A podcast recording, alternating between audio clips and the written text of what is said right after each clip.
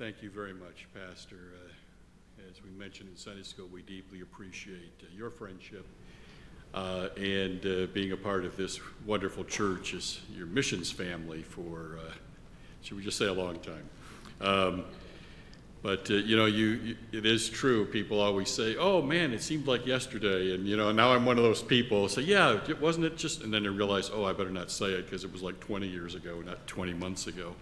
But that's just uh, the way things are. One of these days, we'll have a perfect body, perfect memories, uh, living in a wonderful place with the Lord who's given Himself for us, and that will be a glorious, glorious time privileged to be with you for the missions conference. Uh, pastors asked me to mention a little bit about uh, the name change. Um, about, uh, oh, I'd say about half dozen years or so ago now, I met a young man that uh, has come on board as kind of uh, a co director. In a sense, uh, I've handed the reins, the day to day operations to him. And he had created a website for us. Um, to help uh, some of the uh, people in uh, Myanmar who were facing some difficulties. And when he decided to join with us, he brought the website and the web domain with him, and it was a wonderful name, Live Global. And um, we felt it was time to make a change with new leadership uh, coming on board, uh, uh, a lot of even our relationship with ABWE, the, the mothership, I call it, where we are kind of uh, uh, melding together in relationship in a good way. And it was time for that change. Uh, so if you do want to look us up, now we have a website. I never had one before because I was concerned about security with our national partners, but uh, we've been able to deal with some of that with each individual partner. They give us the information they feel we can uh, safely put uh, on the website. You'll find some valuable information. If you want to know where we are, uh, with whom we are working, uh, uh, the kind of projects we're engaged in, go to liveglobal.org and uh, you'll find a lot of good information there. And uh, we, we hope you do. We hope you'll be uh, praying for those partners as well.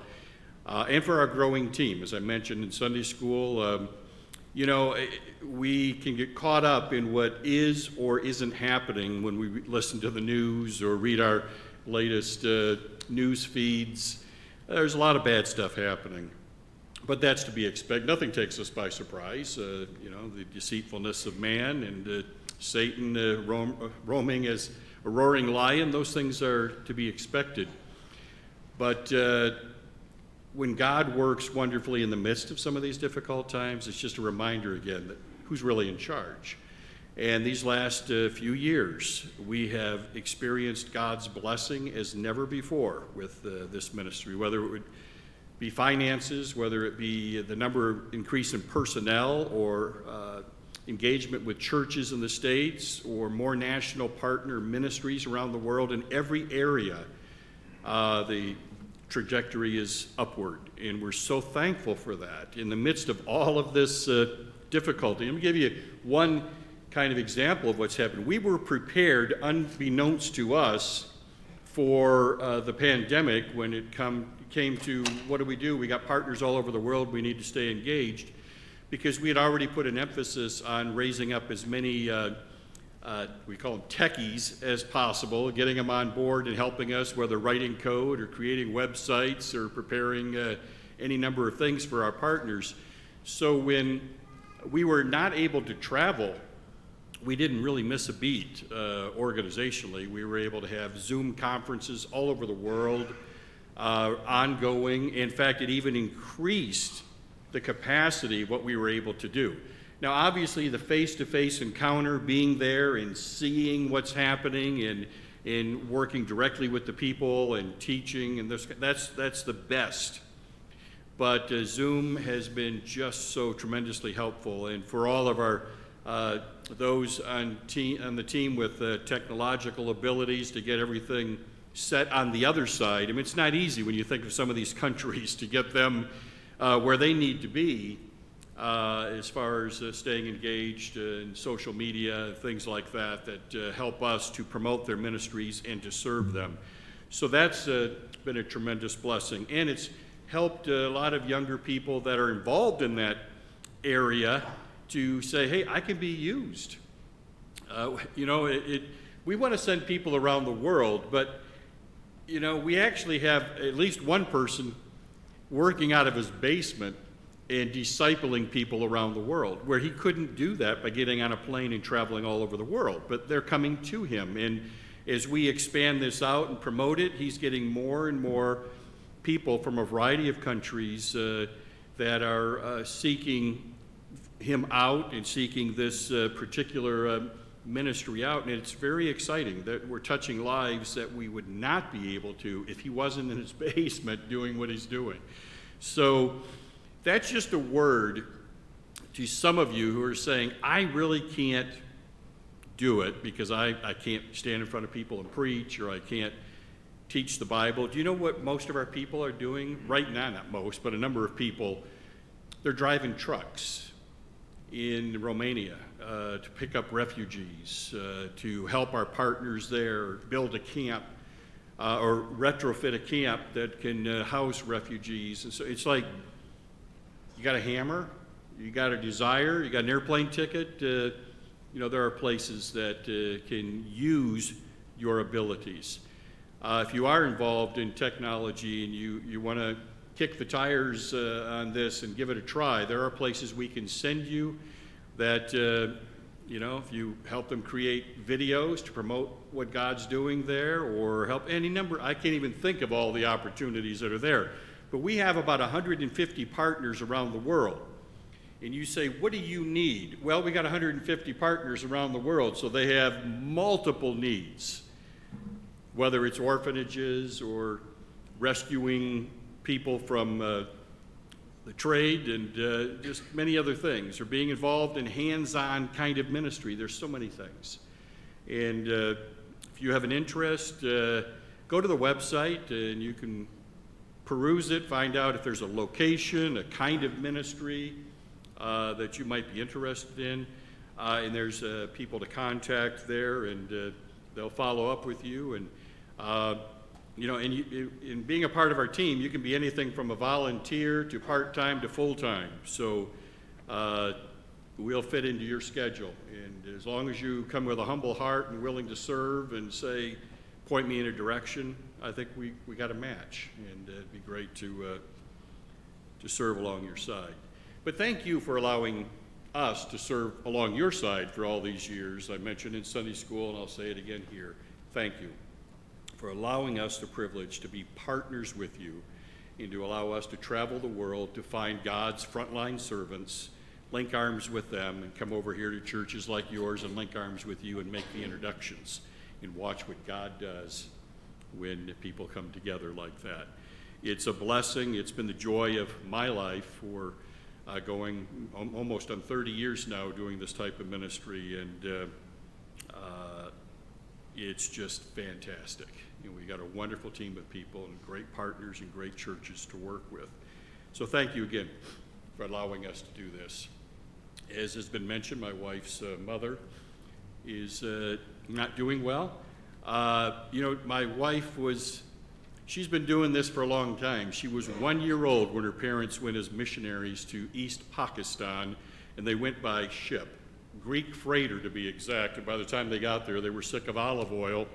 Um, but one year old she was, and uh, then uh, she finally came home, went to Bible college, and we got married and went back out. So uh, she's been doing this her whole life, and she's honoring her mother by spending as much time with her as she can. As her father passed away a couple of years ago, and uh, you know, it's just a, a, great thing that we could be here uh, during this uh, critical time in her life. Um, some of you may remember uh, our missionary son Benjamin and his wife Susie. Uh, Pastor reminded me we're here uh, a few years ago and shared their ministry. he's gone through quite quite some things these last few years. Uh, he had a seizure in Bangkok, Thailand. He had a seizure, and uh, they took him in to the hospital in Bangkok, find out he had a brain tumor. And they did emergency surgery and all of this unbeknownst to us at the time. And uh, recovered nicely from that, actually spent a few months there, and then came home for a few months, went back out, had an MRI. They found out there was still a lot of the tumor remaining, immediately took him into surgery again. So, two brain surgeries in a year and a half. And uh, I'm just so pleased to report that he's recovering, uh, doing well. Uh, this is going to be a matter of ongoing prayer because it's the kind of tumor that uh, may grow back. And, uh, you know, they're just praising the Lord that they have the time they have to serve with their family and do the ministry they're involved in, and we're very excited for them. I had the privilege of spending a few weeks with them uh, just on my past trip here in the last uh, couple of months, and uh, I just uh, excited about their heart for reaching people in Thailand for Christ and their passion for that.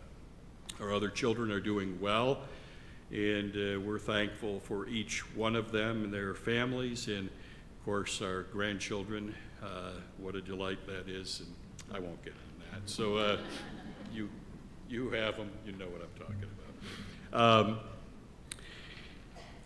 I'd like to share a little bit this morning uh, from the Word and then uh, mix in some uh, illustrations with some of our partners so you get an understanding. We talk about, hey, we're partnering. What does that mean? Um, it's, it won't be able to get into tremendous detail, but afterwards, if you have a question specific of what does it look like, be glad to uh, respond. I, I will just say this. It's hard to define a partnership uh, by saying this is what they all look like.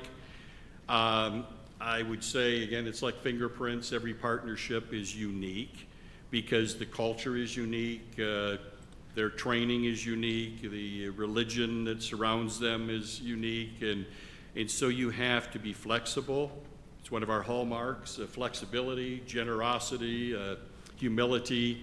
Uh, it's what we train our people in when they come in, and, and it's not just something we say. You have to be flexible and work with that partner. And so every partnership is really kind of customized.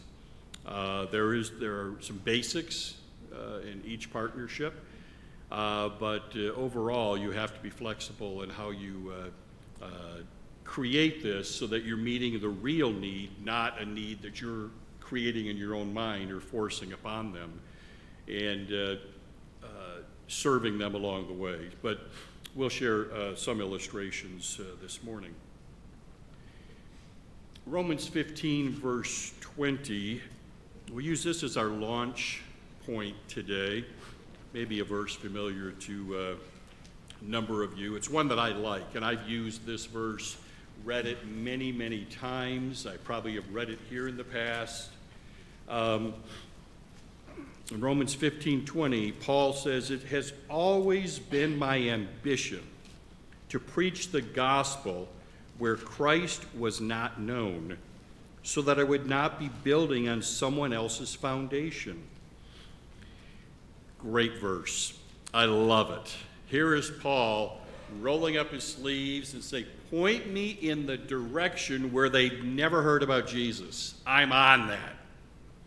He didn't want to go where somebody had already been and there were people that said, Oh, yeah, yeah, we've heard and we've got the scrolls and we're reading and we're learning. Uh, that's great. That's great. But uh, who hasn't heard?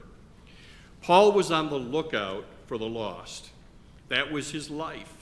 Now, not everybody is wired that way uh, to be kind of with their binoculars on the cliff looking out there and saying, Where are they at? I'm going to reach them. I'm going to be the first. But Paul was. It's interesting, it says it's his ambition. Now, ambition is easy to describe. You get up in the morning, it's the first thing on your mind. That's what I'm going to do. I'm going to go find these people. I'm going to go read. It's, it's what drives you. And that's what it was in Paul's life. And as you obviously read through the New Testament, you could see it, it drove him his entire life.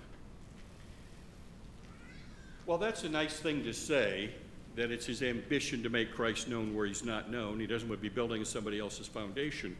But I'd like to take a step before that and say, why would he make that statement? What were the things that motivated him to say that? It's one thing to say it. It's kind of nice. I'd like to have it, you know, on my mirror and read that every morning and say, yeah, that's a great idea. And then you walk away and you forget, oh, yeah, what was that thing it said? Uh, well, I'll get a cup of coffee. I got things to do. Uh, and you move on with life.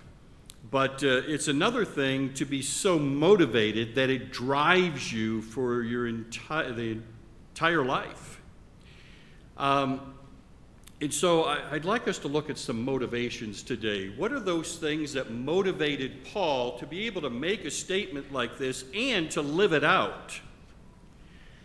And might those motivations be things we might be able to hold close to our hearts and say, Lord, help me. Help me to be motivated by these very same things. I want to be ambitious for the cause of Christ. Now, he's written a lot of the New Testament, so we can go to a lot of places and read a lot of motivations. But for our time, I'm going to look at quick, quickly at three of them. If you turn to 2 Corinthians chapter 5, I want to preface this by saying it's an awesome chapter. There's a lot in there. We're not going to get into a lot of it. We're going to look at some select passages which I think highlight for us those things that I believe motivated Paul. And that should be a reminder to us and, and maybe prod us along in our processes as we think through what should motivate us and how should we be motivated. This passage is a powerful passage in that regard, is that it, it highlights some things that uh, uh, might make us pause and say, how does this work in my life? And, and what does this mean to me? So that's, that's kind of my motivation this morning is that we'll all look at this together and say, okay, Paul, let's walk through this. Talk to me, Lord. Talk to me, Holy Spirit, and help me to. Uh, to be motivated by the same things Paul was motivated by.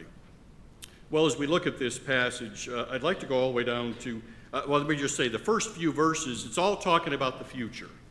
Talking about, uh, you know, Paul's, I'm in the body now, and, you know, if I wasn't, I, this it would be this way. And he's uh, it's just so much going on as he's thinking about the future and thinking about the reality of where he is now. And then he gets to verse 10 which I think is the motive, first motivation we want to talk about. He says, For we must all appear before the judgment seat of Christ, that each one may receive what is due him for the things done while in the body, whether good or bad.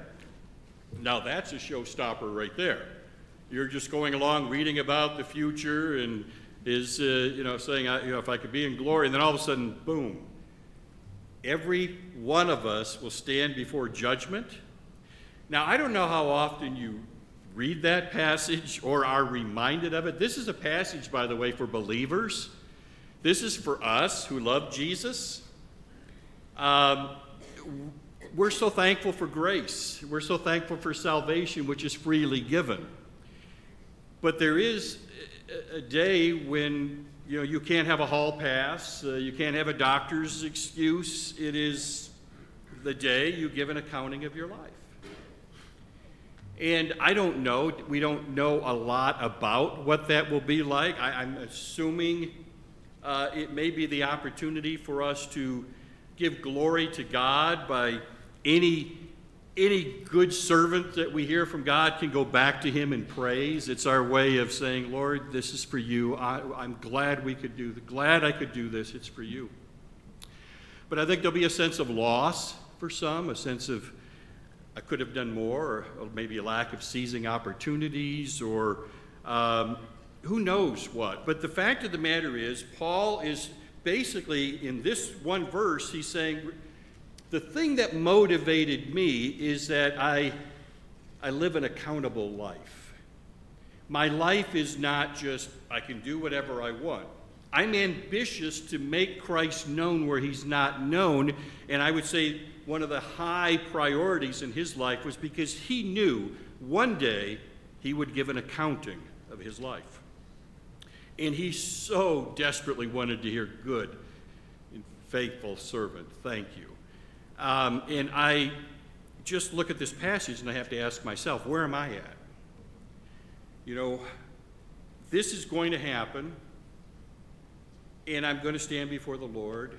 I, you don't know the secrets of my life. I mean, I thank you, Pastor, for the nice things you said about me, but I know me better than anybody.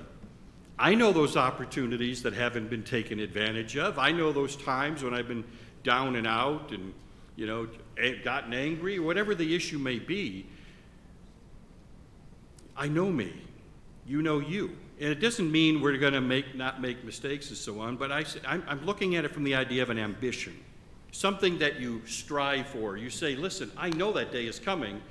I want to be accountable. I want to stand before the Lord and I want to be able to give praise to Him for the uh, things that, uh, anything He says good about my life, I want it to go back to Him as praise. But it's an accountable life. So, what motivated Paul? He knew what was coming up and he wanted to be live a life that was accountable. I have a dear friend. In fact, he was our very first partner.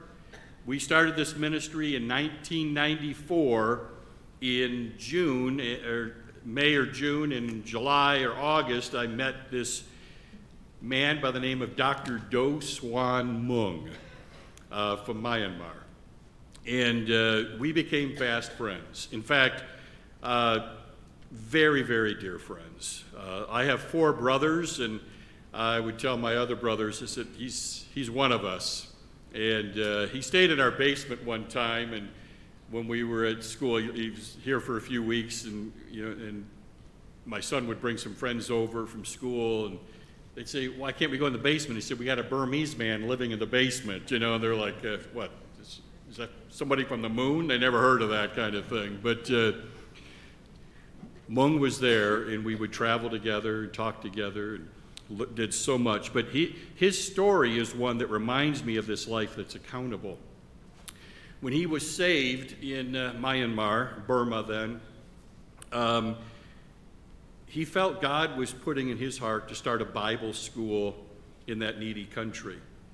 And uh, he actually left the country when uh, it was hard to get out, but he got out and had to live in India for a year to get a resident visa so he could apply for a visa to come to the States and get seminary education. And while he was here, he was a great student and a great preacher, a wonderful man of God, and everybody wanted him to stay. Hey, you could be pastor of our church. You can do this. You can do that. And uh, he said, No, God has sent me here for a reason, and I've got to go back. So he finished his education, and when everybody's saying, you, you shouldn't be going back, he gets on a plane, goes back to India, starts, again, it's many days' walk through the jungles to get back home. And he's going in while everybody's going out. They're saying, No, no, you're going the wrong way. He said, No, I'm going the right way. I'm going God's way. This is what he wants me to do. Well, I met him two or three years after he started the Bible school. And we began a partnership together, which thrived through the years. And there are literally thousands of students throughout Burma, into China, into India, into Europe, other parts of Asia, into America that are serving Jesus Christ because this man put his hand to the plow and he said, It's my ambition to honor the Lord, to serve him by doing what he's called me to do. And I can't remember a day where he ever looked back or thought he should do something else or, or looked left or right. He was never enticed by anything other than to do what he had been called to do. He knew that his life was one that needed to be lived under the shining light of accountability. And he wanted to stand before the Lord and say, I did what you called me to do, and I gave it everything I had. Unfortunately, he did pass away during the COVID epidemic. Uh, he got COVID and uh, soon after had passed away. But here's the amazing thing he has four children, every single one of them are in ministry in uh, Myanmar today, serving God in tremendous ways. So not only did he go and do it out there, he lived it in the home, demonstrated to his family, and they also are living those kind of accountable lives. So I look at Paul. He says, It's my ambition to make Christ known. What motivated you, Paul? Well, I know one day I'm standing before the Lord. I'm going to give an account for my life. That's one motivation. Next one we see, and I'm so thankful for the music today. You, you took my verses, and uh, I didn't even didn't even get a chance to share that. But go to uh, verse 17. We all know this one. Therefore, if anyone is in Christ, he's a new creation. And now, all of this is uh, after the context above, where um, he's talking about uh, he's got a different spiritual point of view. He saw people one way, but now in this whole new spiritual spiritual eyesight, he sees things differently. Everything is different. He sees with new eyes because he is a new creature in Christ. Paul remembers Damascus when he was going to destroy the church, and God said, I'm calling you.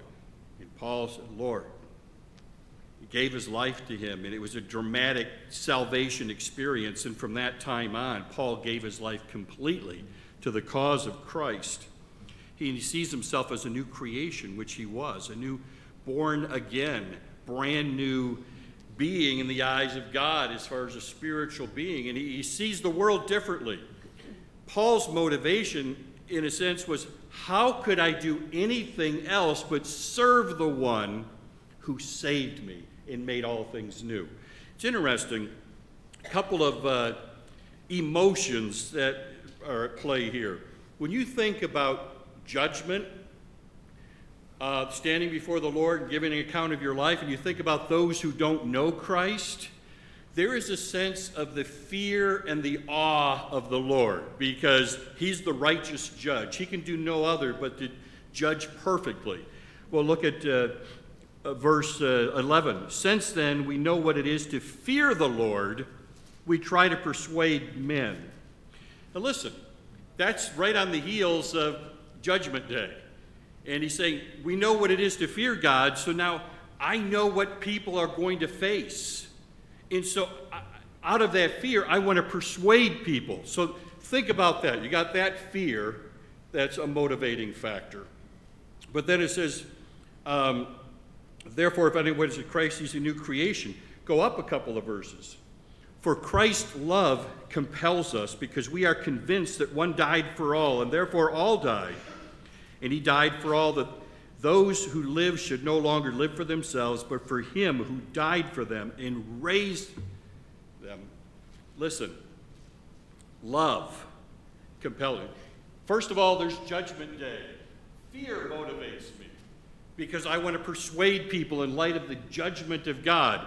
And then he says, I'm a new creature. And he says, You know what? God, in his grace, saved me. So love compels him, launches him out. So the twin emotions of fear and love, they can both be at play. The motivation is I'm brand new in Christ. He has saved me. He has made all things new. How can I do anything else but give him everything I've got? That's a motivating factor in his life, and it's all through his writings. He sees with spiritual eyes. He was moved by love. I think of another partner that was a dear friend of mine in Bangladesh when I was there, and he was one I wanted to make sure when we started uh, the Gap Ministries that we would link arms and partner with a man by the name of Chopin. This guy saw every opportunity, every person, and every place, every event is an opportunity to share Christ. He was so in love with Jesus and so thankful for salvation. He wanted to do anything he could. And I talked earlier in Sunday school about entrepreneurs for Christ. He was the top of the list. He was. Uh, he, he convinced me once to buy me buy me a boat. He says, "Why? I'm surrounded by all these islands. Nobody knows about Jesus there." And he says, "What I want to do is get a boat, put a library in it, and a tea room." and pull up and stay there for a week and let them come on the boat and they can read because they don't even have books and stuff. I let them books, give a cup of tea, and I could preach Jesus all day long. So he would take that boat and go from island to island, and it was a floating uh, book room and tea room and just share Christ. Then he started, he said, we could do this in the villages, in the towns. So that he would rent a spot and it was make sure he's on the path between the uh, colleges and the schools so that people would come by and, hey, you want a free cup of tea? Come on in, we got some books, let's read, and build a lot of relationships. Then he said, you know, that's, that's, there's still more people. So he um, recruited a soccer team of Christians. And they were good soccer players as well. And he would put banners all over town come, uh, give a price just like 10 cents. Uh, soccer match, Christians are here, they're going to do this, so everybody, 10,000 people would show up. And he was the halftime entertainment. He'd get that mic and he'd start telling them about Jesus. Nobody left, they all listened. And he would do that again and again and again. He was always looking for ways to share Christ. And you know what? People listened. Why? Because he was a winsome witness. He was a man that was in love with Jesus. A man that one day was walking one way and because of the love of Christ changed his life completely and wanted everybody to know about it. Now, it's very hard in a country like that where you're dealing with uh, Muslims and Hindus and Buddhists and animists and uh, all kinds of people all mixed together. He was friends with all of them.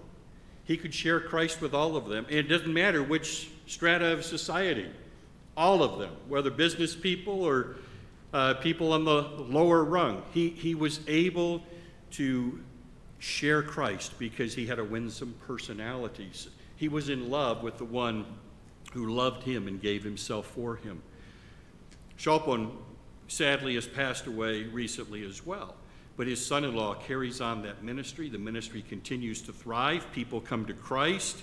And the hallmark of that ministry is hey, that guy over there, there is something about him, and his wife as well. They are a family you want to get to know.